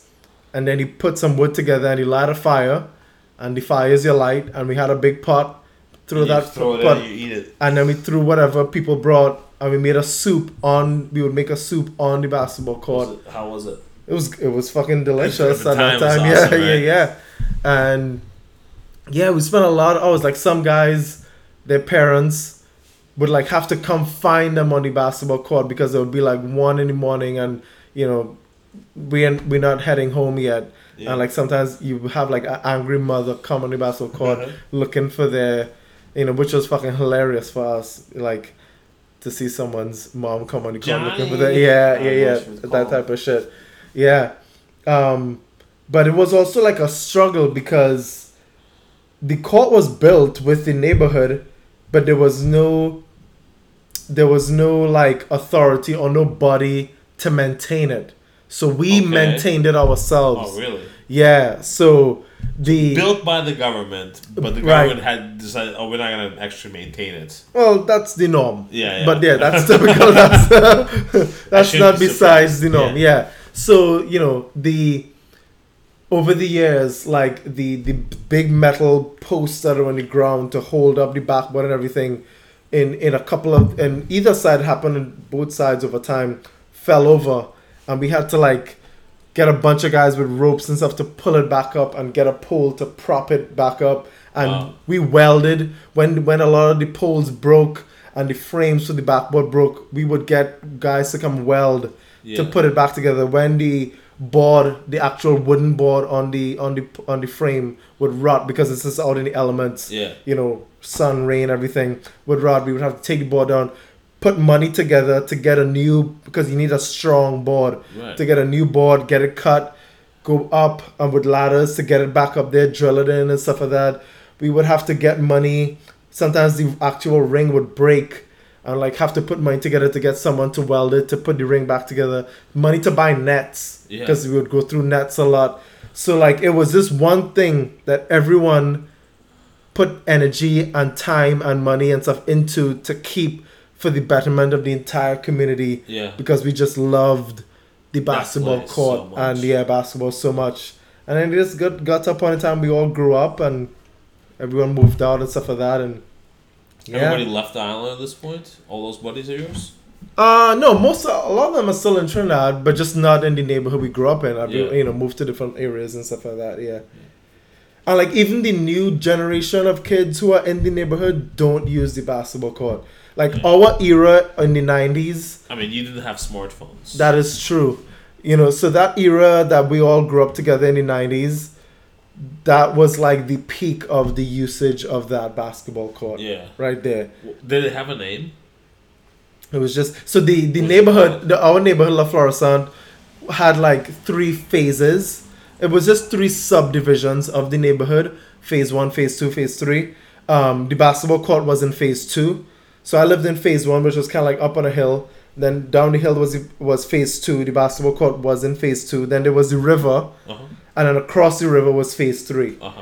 And um, yeah, and we had you guys from phase two basketball court? Would you say, uh, let's go to the court? Technically, that was the name of it, the Phase Two basketball court. But no one really, everyone just knew it as the basketball court. So, hey, when are you going to be at the court? When are Yeah. you going to be at the basketball court? Yeah, yeah. What time we going to the court? Uh, well, we didn't even have to ask time. It was known after school, you go straight to the basketball court. That's just what it was known. Yeah. Yeah. And then on the weekends and stuff like that, sometimes we would try to do What about homework and shit? fuck that shit. And then and then on the weekends we would we would do we would plan like early morning basketball sessions, like to come out at like six, seven in the morning. Yeah. so that we can play like all day, that type of thing. And we had a tradition, I forgot about this. We had a tradition that every Christmas morning and New Year's, uh, the first, January 1st morning, first thing in the morning, everyone must come out and play basketball together in the morning. Oh, a real family community. Yeah, That's yeah. It was called like the Christmas morning sweat and the New Year's Day sweat. I like that. Yeah. It was a big deal. It was like it was a it was a space where like a lot of shit just went down. Because it was a business like a lot of people around the same age, lot of guys around the same age just grew up around the same time. Yeah.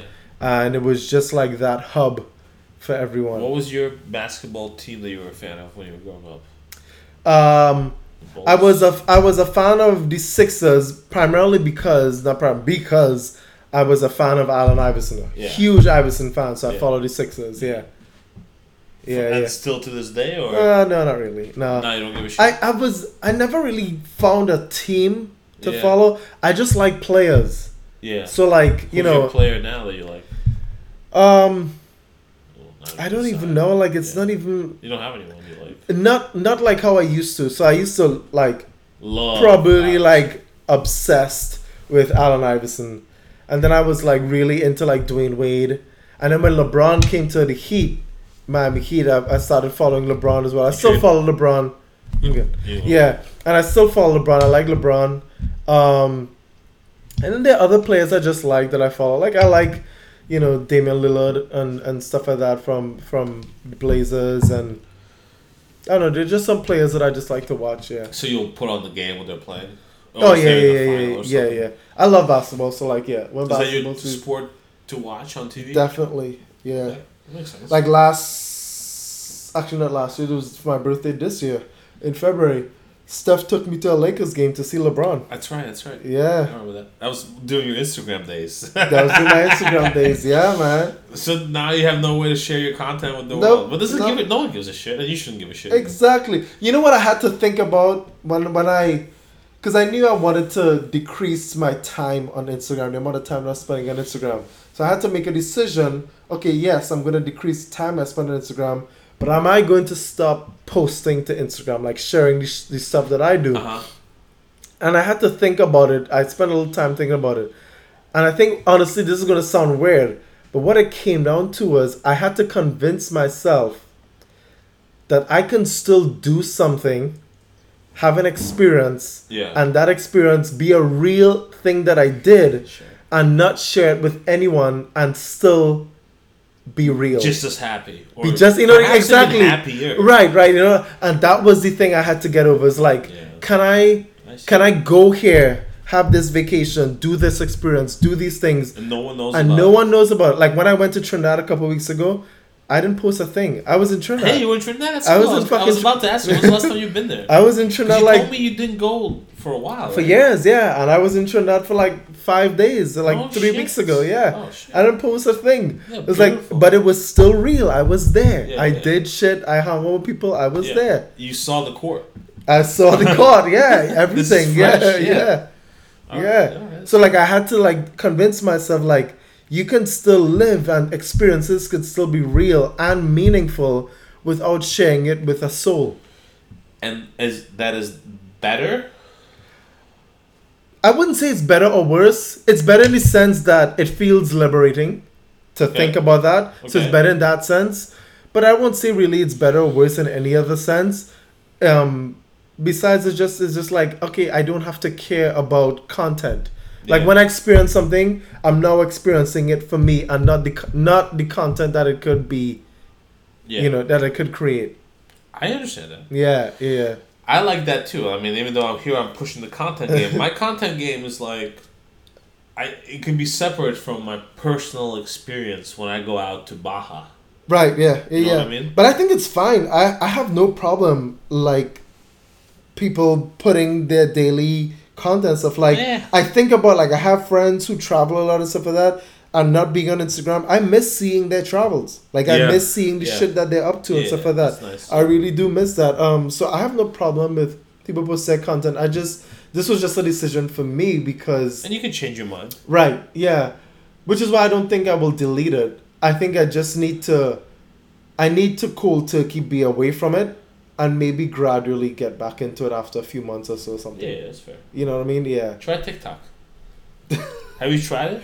I haven't tried it but I've heard it. well It's like you do shit to music like Yeah, pretty much. It's just like, so you just see some crazy, crazy shit. yeah, yeah, Alright, yeah. so you so boo, we just went to the phase two basketball court. Beautiful. You can't see the ocean there, right? No, you can see the river. river. It's like pretty much inland. Yeah, It's- yeah, yeah, it's, yeah. And it's where all the action was, and maybe one day we'll. And to this day it exists, and maybe one day people will appreciate it for the magic it had. Yeah. Uh, several years ago, Yeah. and then. And then. Bloop, um, bloop. exactly. So that thanks Elon. Thanks Elon. Thanks for Elon. Um, we're just testing it out for him. You know, he's a nice guy. always- There we go. Yeah. yeah. When it's ready, when it's approved, it's not approved by the FDA, by the way. Right, Not right. Yet, not yet. We We're experimentalists. yeah, yeah, yeah. Put a put a price tag on it And and the, sell and it. the hot, I like it. Hot tip was only eat animals you're willing to kill. Yeah. Here's another hot tip. Here's another hot tip. I'll give you another hot tip that's really a hot tip that was passed on to me because it's something my mother she used to say. I don't know if she necessarily said to me, but she would just say, and I just remembered. Yeah. And it, and it is, and I say, I tell stuff, and I tell people from time to time, there's power in the spoken word.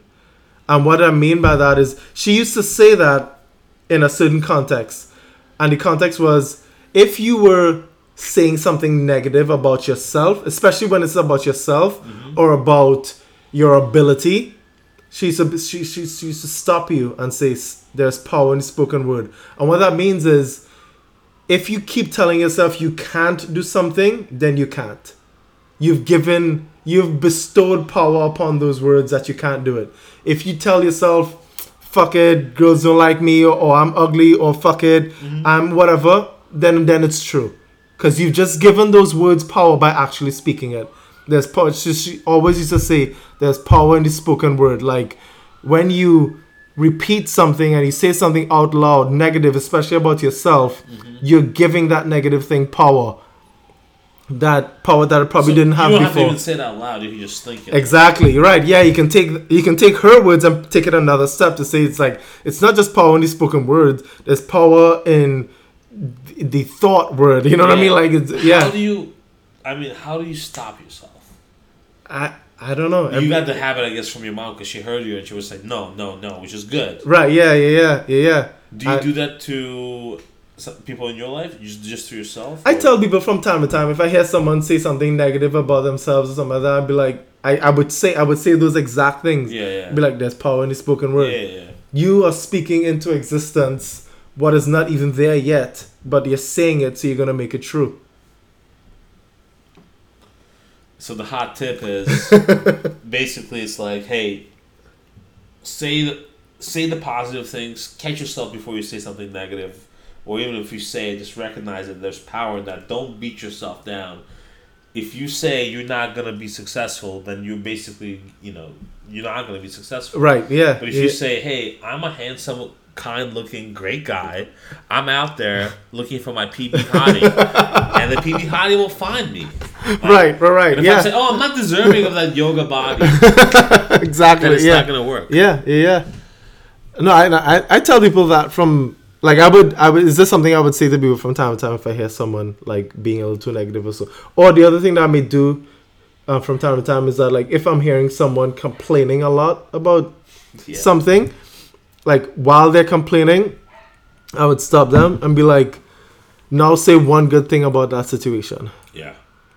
because a lot of times it's really easy to focus on the bad things about a situation. Like Yeah. when when when you have a shitty day, it's really easy to focus on how whatever made that shitty day a shitty day. It's really easy to focus on that. But when you take a step back, the things that make a shitty day a shitty day are usually if you were to put it all together in a timeline, it's probably Yeah. like two minutes. Yeah.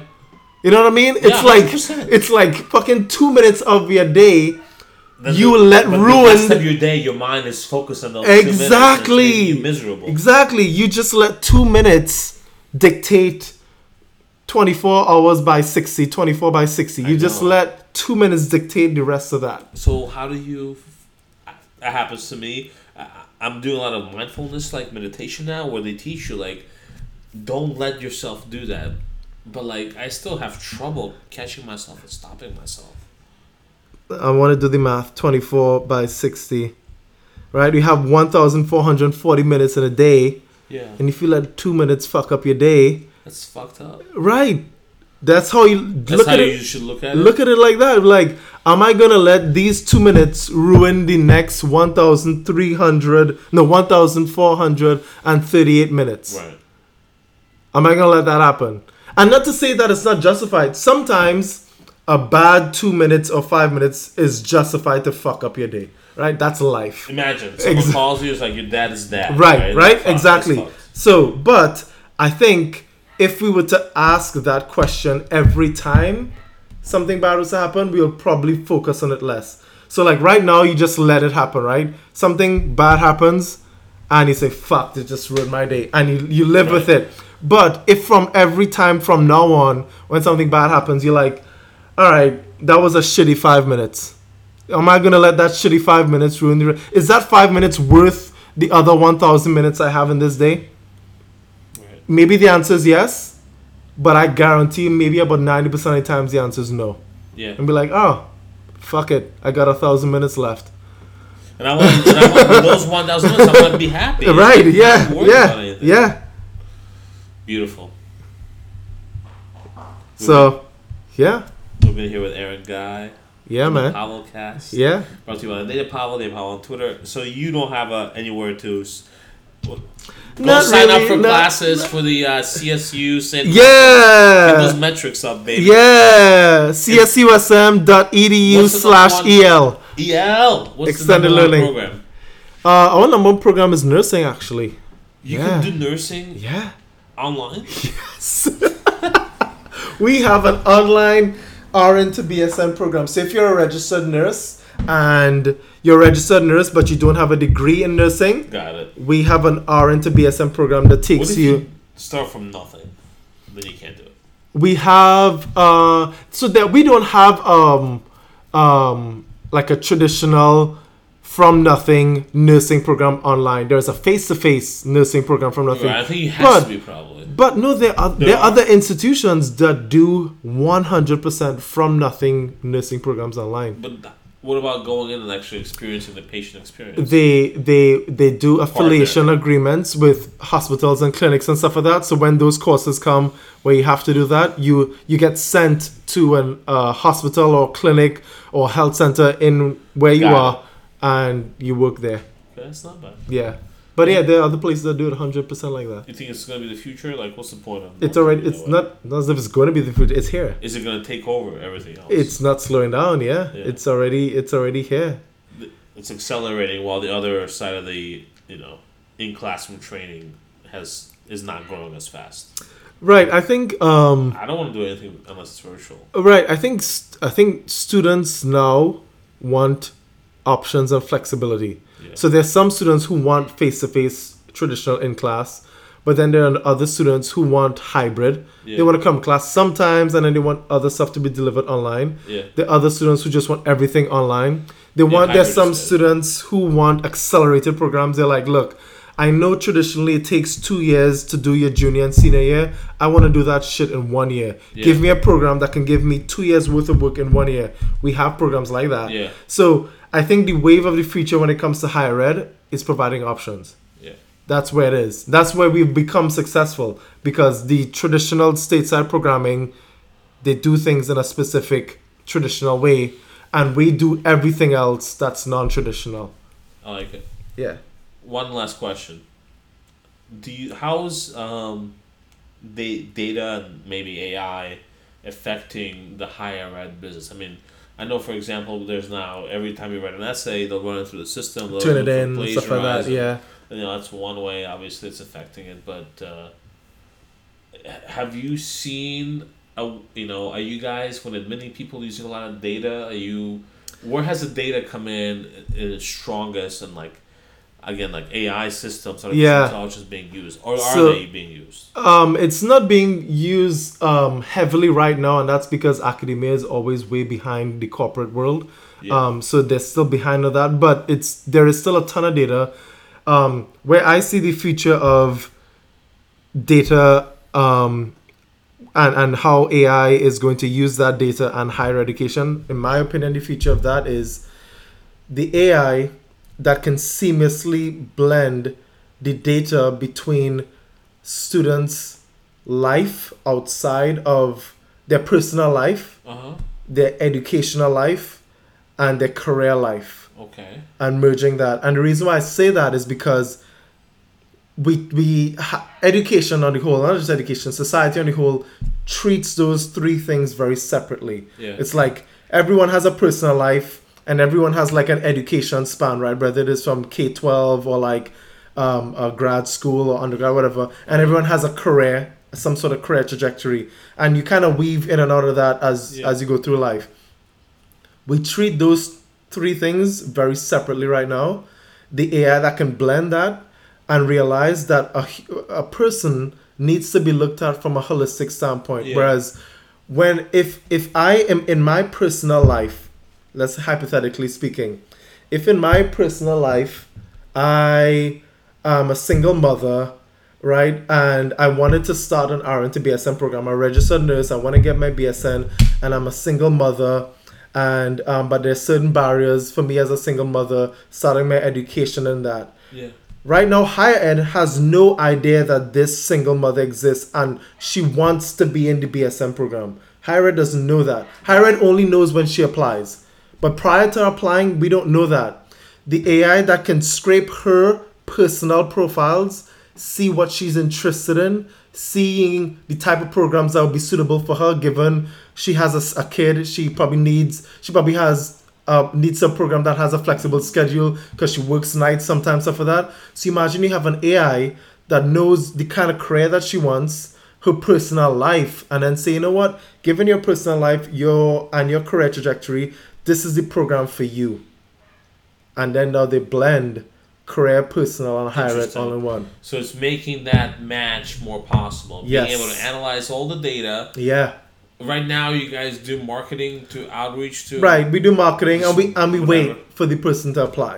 Right. Right, we we, we market, we do Facebook ads, we do. Right. But Amazon's like, oh, I know you want this. now." right. And That's you- and that's, what where we saying. need to get we need, personalization Yes. recommendation. we need to instead of putting stuff out there and hoping that the right people see it. So many options. Right, we want to, but we be able to say, imagine if we. This is gonna sound creepy, but Yeah. imagine if we could approach that that lady and say, you know what, we know you are a single mother you you need to have a program with flexibility we know you want to get your BSN stuff like that and we have a program exactly for you Yeah. like and put that right in front of her face and like like yeah Yeah, that works. That's Yeah. one of the best uses for everything that they do in all all data science, and Right. it's fascinating that it's just also the most important use case here. yeah so i think Interesting. i think the entity that can merge the data between people's personal stuff people's Yeah. career stuff and people's higher ed stuff into one big bucket and then sort of get the intended the proper positive intended results out of all of that yeah, i think that's the winning one. yeah Interesting. yeah Are there any like people in like, what are the big tech companies in the industry right now? for higher ed Yeah.